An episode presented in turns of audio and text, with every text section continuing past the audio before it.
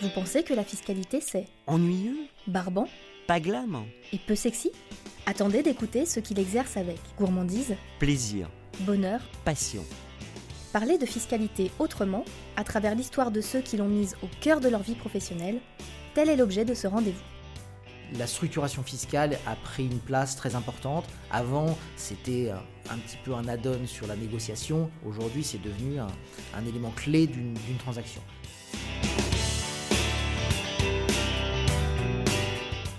Aujourd'hui, pour vous guider sur les chemins surprenants de la fiscalité, Stéphane Baller, avocat of counsel chez De Gaulle Florence, avocat zénotaire et auteur de l'Observatoire des directions fiscales, reçoit Benjamin Homo. Bonjour à toutes, bonjour à tous. La fiscalité c'est rock, c'est la deuxième saison de rencontres inspirantes pour partager la passion de la fiscalité et surtout la richesse des personnes que j'ai eu la chance de rencontrer ces 20 dernières années avec l'Observatoire des directions fiscales. Bonjour à toutes, bonjour à tous, je suis Stéphane Baller, avocat chez De Gaulle Florence, associé zénotaire et co-directeur du DU Avocat Conseil fiscal des entreprises, co-brandé par euh, l'UPEC et l'EDAC École d'avocats et avec les équipes de Lefebvre Dalloz, Angeline Doudou, Axel Gable et Jérémy Martin. Nous avons aujourd'hui le plaisir d'accueillir Benjamin Homo. Bonjour Benjamin. Bonjour Stéphane. Vous êtes associé chez Mayer Brown, un cabinet de Chicago, donc on va revenir sur ce cabinet qui n'est peut-être pas si connu car il est assez discret en fait dans la presse, euh, à part les opérations euh, de private equity qui sont réalisées où il y a des communiqués de presse, on parle relativement peu de vous. Oui, c'est vrai. À Paris, on est un cabinet qui est relativement récent, établi depuis 20 ans, et qui est assez petit. Euh, toute proportion gardée, on est 85 avocats. Mais dans le monde, on est un des plus gros cabinets, avec plus de 2000 avocats euh, à l'international, présents aux États-Unis, en Europe, en Asie et au Brésil. Alors, on va parler de l'attractivité du, marché français. On va aussi euh, euh, voir euh, que vous vivez cette aventure et cette création depuis euh, 20 ans. Hein, On a la chance, on est tous les deux dans des cabinets de 20 ans, donc on va voir si c'est différent du, marché. Mais on va commencer avec Benjamin, parce que Benjamin, il était euh, certainement pas fiscaliste quand il était lycéen. Comment est-ce que c'est devenu cette, cette vocation? Études brillantes au lycée Carnot, je crois Oui, alors euh, moi je suis venu à la fiscalité assez tard. Pendant toutes mes études, j'étais bon élève, mais j'avais objectivement aucune idée de ce que j'allais faire plus tard. Et donc jusqu'au lycée, euh, j'ai suivi euh, la première S, la terminale C, le bac scientifique, parce qu'on me disait que c'est ce qui me maintiendrait le, plus de portes ouvertes. Et puis après le bac, j'ai fait une prépa HEC, j'ai intégré HEC, et en fin de première année, il y avait deux matières qui m'avaient avaient attiré mon attention. Alors c'était pas la compta, c'était pas la finance, c'était d'un côté les électifs de droit et d'un autre côté le marketing. Alors je me suis arrêté un an. J'ai fait un an de stage en marketing dans une entreprise qui s'appelle les Éditions Atlas, où j'ai vendu des encyclopédies en fascicules. Et c'était, alors ça m'a bien amusé pendant un an, mais en revenant, je me suis dit que c'était probablement pas ce que je ferais de ma vie. Et donc j'ai opté pour la deuxième euh, catégorie de, de matière qui m'avait intéressé, donc le droit. Et c'est en deuxième année que j'ai découvert la fiscalité. Et la fiscalité, il y a deux, il y a deux grands aspects. Il y a, on a évidemment travaillé des sujets très comptables de détermination de résultats, mais aussi un cours qui m'avait passionné, qui était la fiscalité internationale. Euh, et c'est ça qui m'a attiré vers le, vers le métier. Déjà des, des rencontres de grands professeurs, parce que c'est souvent ce qui fait un petit peu la, la passion, les femmes et les hommes que l'on rencontre.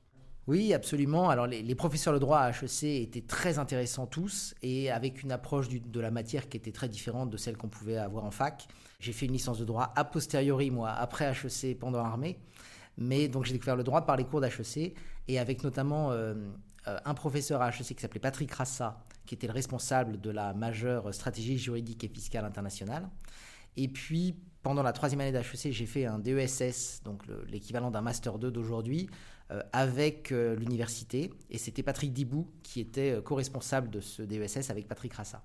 Alors Patrick Dibou, euh, qui hélas est décédé prématurément, mais peut-être euh, quelques souvenirs, parce que c'était quelqu'un de, totalement re- remarquable euh, dans sa pédagogie, à la fois avec les clients et à la fois avec les étudiants. Oui, alors moi je l'ai connu évidemment en tant qu'étudiant, je l'ai recroisé plus tard pendant un, bref passage chez Ernst Young, mais je l'ai plus connu effectivement sur les bancs de la fac, où il avait un talent pour faire vivre la matière qui était extraordinaire. Il enseignait dans le DESS que je faisais le droit européen. Qui est une matière euh, un peu aride. Et il avait un talent pour faire vivre euh, tout ça. Euh, Il vous racontait les jurisprudences comme si c'était des, des histoires policières. Enfin, il y avait vraiment quelque chose. Tous les étudiants étaient suspendus à ses lèvres. Et ça, c'était extraordinaire. J'imagine qu'on vous draguait beaucoup à, HEC. Qu'est-ce qui fait que vous avez rejoint la, profession de fiscaliste euh, au-delà de la passion fiscale Pas d'offre d'emploi euh, un petit peu différente? Non. Alors, ce qui est amusant, c'est que j'ai commencé la fiscalité chez Arthur Andersen, qui était le, le, cabinet euh, d'audit où allait euh, l'essentiel des promos qui faisaient euh, la spécialisation audit d'HEC. Simply the best. Simply the best, exactement. C'était les chansons qu'on, la chanson de Tina Turner qu'on avait quand on arrivait à Saint-Charles. Pendant toute cette période-là, j'étais jeune, hein, parce que moi j'ai eu mon bac à 16 ans, j'ai intégré HEC à 18. Donc j'avais pas encore beaucoup le temps de réfléchir à mon avenir en réalité. Et donc j'ai un peu, je me suis renseigné, c'est un petit peu la même philosophie. C'était ben, qu'est-ce qui est le mieux, qu'est-ce qu'on me proposera de mieux Et tout le monde m'a dit Arthur Andersen. Donc je suis allé chez Arthur Andersen en sortant de l'HEC, euh, tout simplement. J'ai postulé que là. J'ai été pris, j'ai eu de la chance. Vous n'avez pas eu de la chance, vous aviez du talent. je pense qu'un bac à 16 ans et HEC, Arthur, euh, à l'époque, euh, se précipitait. Mais alors, vous avez découvert un, univers alors que, les jeunes imaginent peut-être pas, on en parle un petit peu moins maintenant, l'histoire est ancienne. mais c'était comment quand on arrivait chez, Arthur? Vous avez fait 5 ans en plus, donc vous avez fait le parcours des jeunes managers donc euh, Saint-Charles, on va euh, revenir dessus, mais c'était une école, presque une école de guerre. Oui, alors c'était vraiment, euh, alors c'était un Big Five à l'époque, hein, puisque après sa disparition, on est passé au Big Four. On entrait et on faisait partie de la maison Arthur Andersen. On poussait la porte qui était le, symbole, effectivement, je crois à la porte du bureau de Monsieur Andersen au début du siècle dernier. Et moi, je, suis arrivé, j'ai eu la chance de travailler tout de suite avec des gens extraordinaires comme Frédéric Dondieu de Vabre. Et Frédéric a été un de mes, parrains euh, avec qui j'ai commencé à travailler. Et puis c'est là que j'ai rencontré Laurent Boré, euh, qui était manager à l'époque, puisque comme, dans tout euh, cabinet d'audit, enfin dans tout réseau comme celui-là, on a des grades assez, assez multiples. Donc on commence junior, puis senior, puis manager, puis associé. Et donc quand moi j'ai commencé, Laurent était manager et on a commencé à travailler ensemble fin 98 à l'époque sur une due diligence pour un, pour un fonds d'investissement américain qui investissait dans, un, dans la fringue en France. Et euh, on a passé trois semaines euh, dans la banlieue de Saint-Étienne, euh, enfermés dans une salle, et ça a créé des liens pour la vie, puisqu'on travaille encore ensemble aujourd'hui. On est associés tous les deux chez Meyer Brand. Ça fait donc 25 ans qu'on travaille ensemble. Oui, et puis connaissant un petit peu Laurent, pour aller faire la fête à Saint-Étienne, euh, il fallait au moins trois semaines pour trouver les endroits. Et c'était drôle parce qu'à la fin de la mission, on avait une équipe d'audit et une équipe de, fiscalistes. Et à la fin de la mission, on s'est tous dit bon bah allez, on va fêter ça. Bonne soirée. On s'est séparés et on s'est retrouvés dans le restaurant. On en reparlera un petit peu plus tard, mais les, choses ont changé. Ce que vous retenez de cette époque, euh, donc cinq années, grosso modo, chez, chez Andersen, une année et demie chez, chez j'imagine deux cultures un petit peu différentes quand même oui, il y avait vraiment. Euh, alors, deux cultures très différentes. Les, gens d'Andersen avaient une espèce de. Euh, avaient un esprit conquérant euh, qui transparaissait dans tout ce qu'ils faisaient. Et les réunions d'associés et de managers chez Andersen, c'était un poème. Vous vous en souvenez, mais les, les noms d'oiseaux volaient assez vite. On ressortait de la salle, bons amis, et finalement, en ayant progressé, l'ambiance chez Ernst Young à l'époque était très différente. C'était beaucoup plus feutré, beaucoup plus posé. Et donc on a eu un petit choc des cultures en arrivant. Il a fallu que chacun s'adapte à la culture de l'autre pour finalement voilà, se résoudre aujourd'hui dans un ensemble qui est bien intégré. Mais nous, on était, euh, on a passé donc euh, un an et demi en fait euh, présent sur le site de Ernst Young à la Défense. et c'était un peu différent après Neuilly. Et puis surtout pendant un an, on a travaillé avec Xavier Jaspard, qui était l'ancien responsable d'Archibald et qui lui avait quitté Archibald dès, enfin, très rapidement après la chute d'Andersen pour aller chez Meyer Brown. Et on a passé un an, euh, Laurent et moi, à travailler avec lui 10 heures par jour sur un dossier qui, durait toute l'année 2003. Et à la fin de l'année, on s'est dit qu'après tout, si c'était pour travailler ensemble, autant le faire au, sein du même cabinet. Et il nous a proposé de le rejoindre. Oui, et puis euh, être dans Paris était un petit peu plus sympathique qu'être à la Défense. Oui, mais est un cabinet de l'avenue Hoche. Euh, je dois reconnaître que ça a des avantages. Le choix de Meyer Brand, c'est le, choix de Laurent Boré Moi, j'étais euh, effectivement un binôme avec Laurent. On était même un trinôme à l'époque avec euh, quelqu'un qui s'appelle Fabrice Vazac. Et donc, on était une équipe assez soudée et vraiment, on s'entendait très bien avec l'équipe de Xavier. Donc, ça a été une décision collective. Laurent serait pas parti sans moi et je ne serais pas parti sans Laurent. Mais euh, on est très content d'avoir rejoint Meyer Brand. C'était à l'époque un, cabinet qui était en pleine croissance chez Meyer Brand, c'était deux associés français qui s'appelaient, euh, qui s'appellent toujours Jean-Philippe Lambert et Jean-Pierre Lee, qui ont monté leur cabinet et qui se sont rapprochés de Meyer Brand. Alors je crois que c'est en 2001 euh, ou 2000. Ça s'est passé un peu avant que j'arrive et j'ai toujours un peu de mal à dater. Mais ils sont devenus Meyer Brand à peu près au moment où nous on les rejoignait. C'est-à-dire que quand nous on est arrivé, c'était encore Lambert et Lee sur les cartes et Meyer Brand en petit. Et puis au fur et à mesure, les choses se sont inversées jusqu'à ce qu'on ait des cartes qui disent maintenant plus que Meyer Brand. Comme Serra Michaud et, et c'était une, époque de, rapprochement. Souvent avec des, gens avec lesquels on bossait, on était dans, le même réseau et, l'habitude faisait qu'on a pris l'enseigne. Alors, culture euh, un petit peu différente, j'imagine, ou la possibilité de créer votre culture, et qu'est-ce que vous avez fait de différent de, ce que vous aviez connu chez Arthur? Alors, ce qui était intéressant, c'est qu'on rejoignait un cabinet euh, qui était français au sein d'un réseau américain. C'est-à-dire que c'était encore très euh, village gaulois d'associés qui venaient de rejoindre la structure US. Et on était une trentaine de personnes quand nous on a rejoint le cabinet. On est donc je disais 85 avocats aujourd'hui et même 130 ou 140 personnes quand on compte tout le staff. Donc on est évidemment beaucoup plus gros aujourd'hui, beaucoup plus intégré, mais à l'époque tout était à faire. Et le département fiscal euh, était à créer et on a pu euh, se lancer sur le marché du private equity, puisqu'à l'époque le cabinet était vraiment du coup orienté private equity. Il y avait l'équipe de, Jean, euh, de Xavier Jaspard, notre équipe fiscale, une équipe financement. Et à, nous, à ces trois équipes-là, on faisait l'offre complète sur le private equity pour les acheteurs. Et vous étiez au départ du, décollage finalement du marché du private equity qui euh, là commençait à monter en puissance euh, de manière très forte. Absolument, et ça a été le moment de la montée en puissance des law firms euh, sur ce marché aussi. Je crois qu'on avait un ou deux ans d'avance sur ça par chance, mais clairement le, le, le mouvement s'est développé et aujourd'hui le private equity est extrêmement euh, fait devenu la province des law firms à Paris, beaucoup plus que des Big Four, alors que c'était historiquement euh, chez eux que ça a commencé. Les premiers fonds américains qui sont installés à Paris, ils allaient voir Arthur Andersen ou Ernst Young.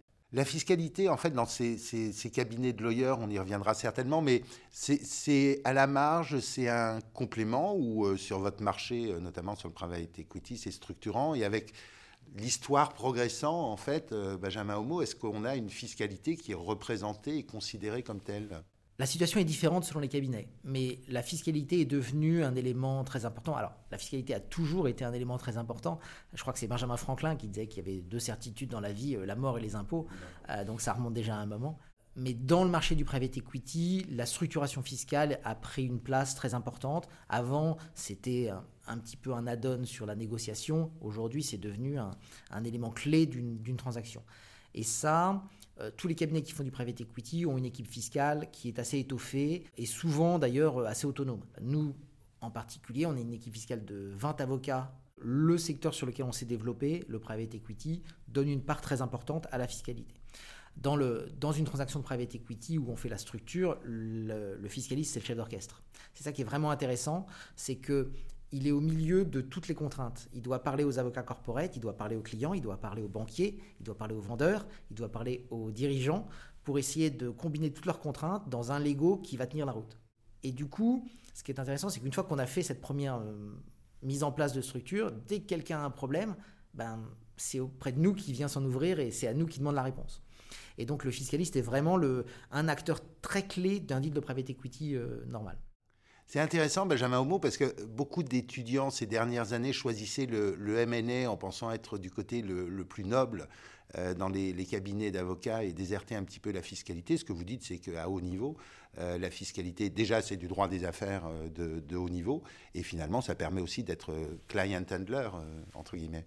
Absolument, dans ce, dans ce secteur-là en particulier. Moi, je pense que c'est vrai pour tout. Quand on fait de la fiscalité pour les grands groupes, alors on a éventuellement un client différent de celui qu'aura l'associé en corporate à côté, puisqu'on parlera au DAF ou au directeur fiscal, mais on a une interaction client qui est constante et qui est clé, notamment parce que la fiscalité est un secteur très complexe et où il est important d'être pédagogue et d'être euh, capable de faire passer des messages qui peuvent être assez compliqués euh, aux clients. Donc c'est vrai pour tout, mais c'est particulièrement vrai dans le private equity. Et évidemment, l'avocat corporate qui va driver euh, la négociation du SPA, qui va mettre en place un certain nombre d'accords et de contrats a un rôle clé dans la transaction. Mais même lui a besoin énormément de nous pour savoir ce qu'il va mettre dans ses contrats en réalité. Oui, du coup, euh, danger si on commence à structurer euh, le schéma juridique euh, avant de gérer les frottements fiscaux. Alors ça arrive effectivement qu'on soit mis dans la boucle un petit peu tard et que de temps en temps on découvre, je je dirais pas des catastrophes, mais des difficultés qu'il faut résoudre et c'est toujours plus difficile à résoudre a posteriori. Après, ça devient du coup un métier d'intelligence et d'imaginatif. On est bien loin de la compliance fiscale qui fait peur à certains. Oui, ce, qui est, ce qui est vraiment intéressant, c'est cette idée qu'on s'assied à une table avec une feuille blanche, et puis on doit imaginer, euh, on doit imaginer une organisation qui va fonctionner. Et souvent, euh, alors évidemment, il y, a des questions qui reviennent, qui sont les mêmes de deal en deal, mais chaque deal est différent. Et ce qui est intéressant, c'est qu'il y a vraiment des questions qui viennent de nulle part sur certaines transactions. On se dit, mais celle-là, je ne l'ai jamais vue. Comment est-ce qu'on va faire pour la régler? Et c'est ça qui est agréable. On s'assied, on se gratte la tête, et puis on finit par trouver quelque chose. Il y a aussi des éléments de négociation qui doivent être passionnants parce qu'on on accueillait euh, Xenia Legendre pour euh, Noël, de, managing partner de Gan Levels et fiscaliste. Et elle nous avait fait un, tableau un petit peu des, différentes euh, nationalités de négociation. Vous avez la, même chose Chaque deal négocié, notamment avec nos confrères étrangers, est un petit peu différent les Américains et les Anglais ont une façon, par exemple, très différente de la nôtre d'aborder euh, ces sujets. Et très différente entre eux, d'ailleurs, euh, malgré le langage commun. Ils sont, très, euh, ils sont très différents dans leur façon de négocier. Mais c'est vrai que la fiscalité, on est aidé par le fait qu'il y ait un objectif commun, en général.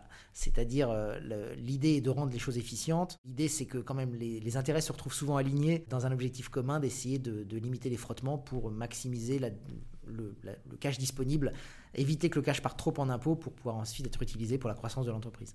Le fait d'être euh, Chicago plus que New York ou euh, San Francisco, c'est une vraie différence? Oui, je crois. Alors, j'ai jamais travaillé dans les cabinets new-yorkais, mais pour avoir échangé euh, avec mes associés américains, on a une culture du Midwest qui est beaucoup plus posée. Alors, qui pose des difficultés parce que notre directeur financier euh, firme se plaint souvent qu'on soit un club de gentlemen et pas un cabinet d'avocats. Lui chercherait euh, à ce qu'on soit plus euh, à suivre nos, finances de manière plus, plus précise et plus agressive. C'est pas tout à fait la philosophie du cabinet, même si, comme, comme beaucoup de firmes américaines, on, voilà, on, a, on suit cette évolution aujourd'hui d'essayer évidemment d'augmenter les profits. Mais, mais, mais c'est une firme qui a toujours été plus posée. Aux États-Unis, jusqu'à il, il, y a une vingtaine d'années, on appelait le, cabinet était connu sous le nom de Mother Meyer, hein, qui était un cabinet vraiment où on se disait voilà, euh, on rentre chez Meyer Brown, on y passe sa vie. Alors ça change, ça change avec les nouvelles générations, ça change parce que le marché change, mais on reste un cabinet quand même beaucoup plus, euh, euh, je crois, agréable ou en tout cas plus facile à vivre qu'un certain nombre de, de law firms américaines. Alors, vous parlez des nouvelles générations, avec une vingtaine de personnes, ça veut dire quand même un petit peu de, renouvellement, même si euh, votre enthousiasme montre que l'on rentre et qu'on sort plus, donc le turnover doit être assez limité. Mais vous voyez ces, évolutions de, nouvelles générations, est-ce qu'on travaille différemment? Est-ce que le, Benjamin Homo, qui était un rêve euh, à, rencontrer et qui était d'une politesse totalement incroyable, euh, très agréable, est-ce que aujourd'hui les, rapports sont un petit peu plus compliqués, la, la manière d'attirer des jeunes dans un métier qui est toujours prenant, parce que le private equity est quand même un, métier de contre-la-montre permanent. Je pense que vous le voyez évoluer, beaucoup plus concurrentiel, euh, peut-être moins fidèle. Est-ce que c'est compliqué aujourd'hui d'arriver à, trouver une équation euh, jeune et évolution du métier? Alors c'est vrai, que les, vrai que les choses changent. Mais, euh, mais on a le private equity est un secteur effectivement dans lequel on est très peu maître de son temps les, clients ont des deadlines qu'ils ne maîtrisent pas forcément eux-mêmes parce qu'elles peuvent être imposées par le rythme de la transaction. Et donc, on, a, euh, on est un métier sur lequel euh, ce qu'on entend sur les cabinets d'avocats, euh, le fait qu'il faille travailler énormément, c'est sur ce secteur-là, c'est particulièrement vrai. Alors, on essaye évidemment de, de gérer ça et notamment d'avoir une équipe suffisamment étoffée pour que personne ne soit à l'agonie et qu'on puisse répartir les choses. Et puis surtout, on a une équipe très solidaire. Donc ça, dès qu'il y en a un qui est, euh, qui est vraiment chargé sur un dossier, les autres viennent l'aider et ça c'est très agréable.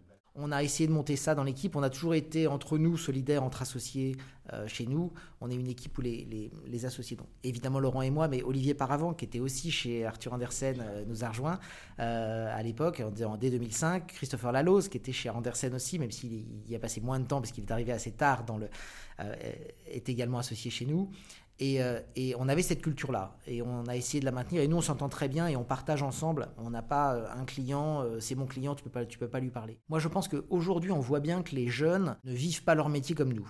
nous, quand on a commencé, c'était, ben, on rentre, on rentre chez Arthur comme on rentre, voilà, comme on rentre en religion. C'est-à-dire que ça va être vraiment quelque chose qu'on va faire tous les jours, toutes les nuits. c'est plus le cas aujourd'hui. Ce qui ne veut pas dire qu'ils travaillent pas. Nous, on a une équipe de gens qui sont très très actifs et très très sérieux mais on sait bien qu'ils ont, voilà, ils ont d'autres centres d'intérêt, ils ont la capacité à avoir d'autres centres d'intérêt que moi j'avais, moi j'arrivais pas à avoir au début. Est-ce que vous avez le droit d'avoir maintenant, donc on en reparlera. Vous avez le temps d'aller boxer. J'ai appris à croire ce qu'on me disait quand j'étais jeune, c'est-à-dire c'est un marathon et pas, et pas un sprint, et donc il ne faut pas s'épuiser au départ, ce que nous on répète à nos équipes. Mais donc ils ont d'autres centres d'intérêt. Et ce qu'on cherche à faire nous, c'est avoir une équipe où les gens s'entendent bien. Je crois, en tout cas c'est ce qu'ils nous disent, que les gens sont contents de venir au bureau euh, dans notre équipe parce qu'on est une bande de copains en même temps qu'être un, un, groupe d'avocats. Euh, et donc on, sort, on, s'amuse. Euh, voilà. Alors il y a des moments un peu moins amusants quand on a une deadline très, très dure, mais, mais c'est quand même dans une ambiance tout à fait décontractée. Et ça, ça je pense que c'est plus important aujourd'hui que ça ne l'était à une époque. À une époque, on aurait accepté beaucoup de choses. Moi, j'ai souvenir de, de, personnalités euh, qu'on pouvait avoir euh, chez Arthur qui était un petit peu difficile et où les qui avaient un talent fou et donc les gens voulaient quand même travailler avec eux ou elles, mais c'était euh, difficile pour leurs équipes. Recrutement de ces jeunes, vous, vous êtes toujours sur des profils classiques, école de commerce, fac de droit, ou est-ce que vous avez un petit peu diversifié, ouvert sur toutes les possibilités, les richesses que les universités offrent maintenant? On reçoit énormément de CV. On euh, nous, on est en recherche toujours. Notre politique est d'embaucher les gens très jeunes et de les former. C'est un petit peu là encore l'histoire Arthur, c'est de les former à notre culture et à notre méthode de travail. Parce qu'on a une méthodologie qui permet aux jeunes de devenir assez vite autonomes sur les transactions. Donc on prend les jeunes à la sortie de la fac, enfin à la sortie de l'école d'avocat, souvent après un stage. Et parmi ces jeunes-là, on a des profils assez variés. On recherche pas spécifiquement les doubles diplômes HEC, euh, ESSEC, mais on en a pas mal dans l'équipe. Mais on est tout à fait une, toute une partie de l'équipe qui, qui, a fait la fac, euh, des, des Master 2, euh, le Master bien connu aujourd'hui en fiscalité. Et c'est des profils qui marchent très très bien pour nous, chez nous. on, a, on ne recherche pas à tout prix l'originalité. Donc très ouvert, donc euh, n'hésitez pas à tenter votre chance. Vous avez Benjamin qui vous attend. Euh, on, a souvent la question euh, est-ce que je débute en, law firm? Est-ce que je débute en big? Est-ce que je vais chez un pure player comme, comme Arsène? Quelle est votre analyse avec le, recul et la maturité qui vous caractérise? La fiscalité est une niche, donc il faut faire attention. mon seul conseil, c'est de ne pas se spécialiser dans la spécialité trop tôt. Mais ensuite, choisir un pure player, une law firm ou un big four moi, je trouve que les trois choix se défendent parfaitement. Le, plus compliqué, me semble-t-il, c'est la law firm dans laquelle l'équipe fiscale est toute petite. Parce que là, je trouve qu'il y a un avantage qui va être l'autonomie, parce que si on est seul avec un associé dans une équipe pour, pour gérer tout un cabinet, évidemment qu'on va avoir beaucoup de choses à faire. Mais je trouve que la fiscalité est un métier qui s'apprend par interaction aussi, par l'échange avec d'autres sur les expériences qu'ils ont. Donc je pense qu'il est important d'entrer dans une équipe où il y a un maximum de monde ça ne veut pas dire 20 personnes, mais, euh, mais idéalement plus qu'une ou deux. La law firm a ceci d'intéressant que les équipes étant un peu plus restreintes ensuite, on a une autonomie plus rapide. Mais je pense vraiment qu'il est important d'entrer dans une équipe qui soit un peu étoffée. Et c'est un des sujets qu'on a avec le télétravail aujourd'hui, c'est que ce métier s'apprend par l'échange, quand vous êtes au bureau, que vous avez une question et vous dites mais est-ce que quelqu'un l'a vu? Est-ce que, est que la, sensibilité que je donne, le, risque, le degré de risque que je vois à ce point est suffisant? Euh, bah, il faut en parler à quelqu'un. Ça vaut le coup de dire qu'est-ce que tu en penses toi? Et c'est plus facile de le faire en passant la tête dans le bureau d'à côté qu'en téléphonant. Et donc je pense que le télétravail est une très bonne chose, j'en profite aussi, mais il faut être au bureau euh, parce que ces interactions-là, elles se font moins. Quand je suis chez moi, je sais que euh, je rechigne à appeler pour dire qu'est-ce que tu penses de ça? J'imagine que c'est encore pire pour les jeunes qui, du coup, euh, hésitent à m'appeler pour me demander ce que j'en pense. Alors que quand je suis au bureau, ils passent, ils passent une tête et ils me disent voilà, j'ai cette question, j'aimerais avoir ton avis. Vous écoutez toujours La fiscalité, c'est rock. Un rendez-vous proposé par Lefebvre Dalloz. L'évolution de la profession, c'est quelque chose qui vous fait peur. Alors, je ne vous ferai pas de chat GPT et toutes ces choses-là. Les fiscalistes sont un peu éloignés de tout ça, même si en IA, euh, on commence à faire des choses assez sexy en, fiscalité, mais pas dans ce que vous faites forcément. Euh, vous voyez quand même des, rapports avec des clients qui sont un petit peu compliqués, un petit peu différents de ce que c'était il y a 20 ans? Oui, on a bon, la fiscalité a évolué, l'environnement international euh, a évolué avec toute la lutte contre les paradis fiscaux, et on a encore quelques clients de temps en temps qui nous posent pourtant la question en disant mais si finalement si je déclare pas ça, qu'est-ce que je risque? Bah, vous n'avez pas forcément besoin d'un avocat pour si c'est pour pas déclarer.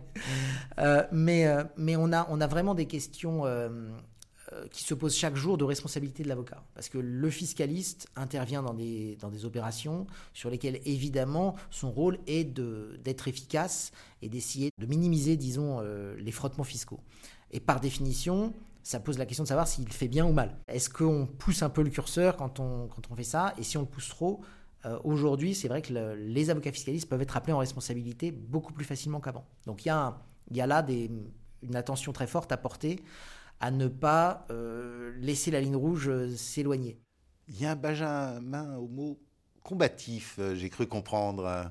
Alors combatif, non, mais disons que je cherche à faire bah, un esprit sain dans un corps sain, c'est un petit peu la, philosophie. Donc je cherche à faire pas mal de sport. Et c'est vrai que les sports que je fais, alors c'est un petit peu la vie qui a fait ça, mais ce sont des sports de combat, oui. Je fais de la boxe et puis du Krav Maga.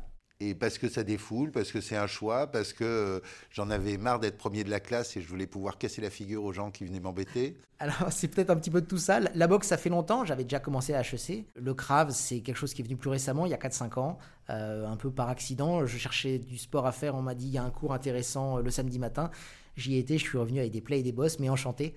J'avais bien démarré le karaté à 50 ans, donc tout, tout, est possible. Demain, Benjamin Homo, ça va être comment? Ça va ressembler à quoi? Moi, je viens de prendre des fonctions de responsable du département fiscal de la firme au niveau mondial. Et donc, je pense que je vais perdre encore les quelques cheveux qui me restent. Combien de juridictions couvertes? Une vingtaine? Une trentaine? Alors, on est une petite vingtaine de pays. Beaucoup de bureaux aux États-Unis, le Brésil, l'Angleterre, euh, la France, l'Allemagne, la Belgique, et puis beaucoup de juridictions en Asie, où le cabinet a fusionné en 2007 avec un, avec un cabinet euh, anglo-saxon qui était très présent, le plus gros cabinet en Asie. Qu'est-ce que ça vous apporte dans votre pratique, si ce n'est un peu moins de temps euh, dans votre agenda? Alors, ça m'apporte bah, d'abord plus de visibilité sur ce que font les autres. Parce qu'un euh, cabinet de cette taille-là, on découvre chaque jour des expertises qu'on ignorait, y compris simplement dans le département fiscal, des gens qui sont sur des niches aux États-Unis et un client vous appelle en disant est-ce que vous savez faire ça? Et vous dites certainement pas, mais je vais me renseigner. Voilà, en tant que responsable de la practice, je commence à avoir une meilleure visibilité. On est encore un groupe à taille humaine et on arrive à se connaître euh, à peu près tous, à peu près.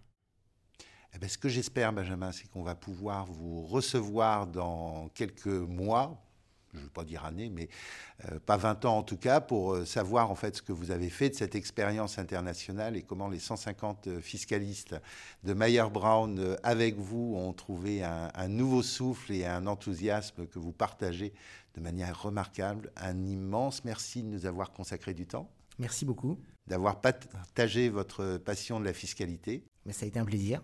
Et puis un grand merci aux équipes de Lefebvre Dalloz, Angéline Doudou, Axel Gable et Jérémy Martin pour leur euh, accompagnement bienveillant. On vous dit à très vite et la fiscalité, c'est toujours rock.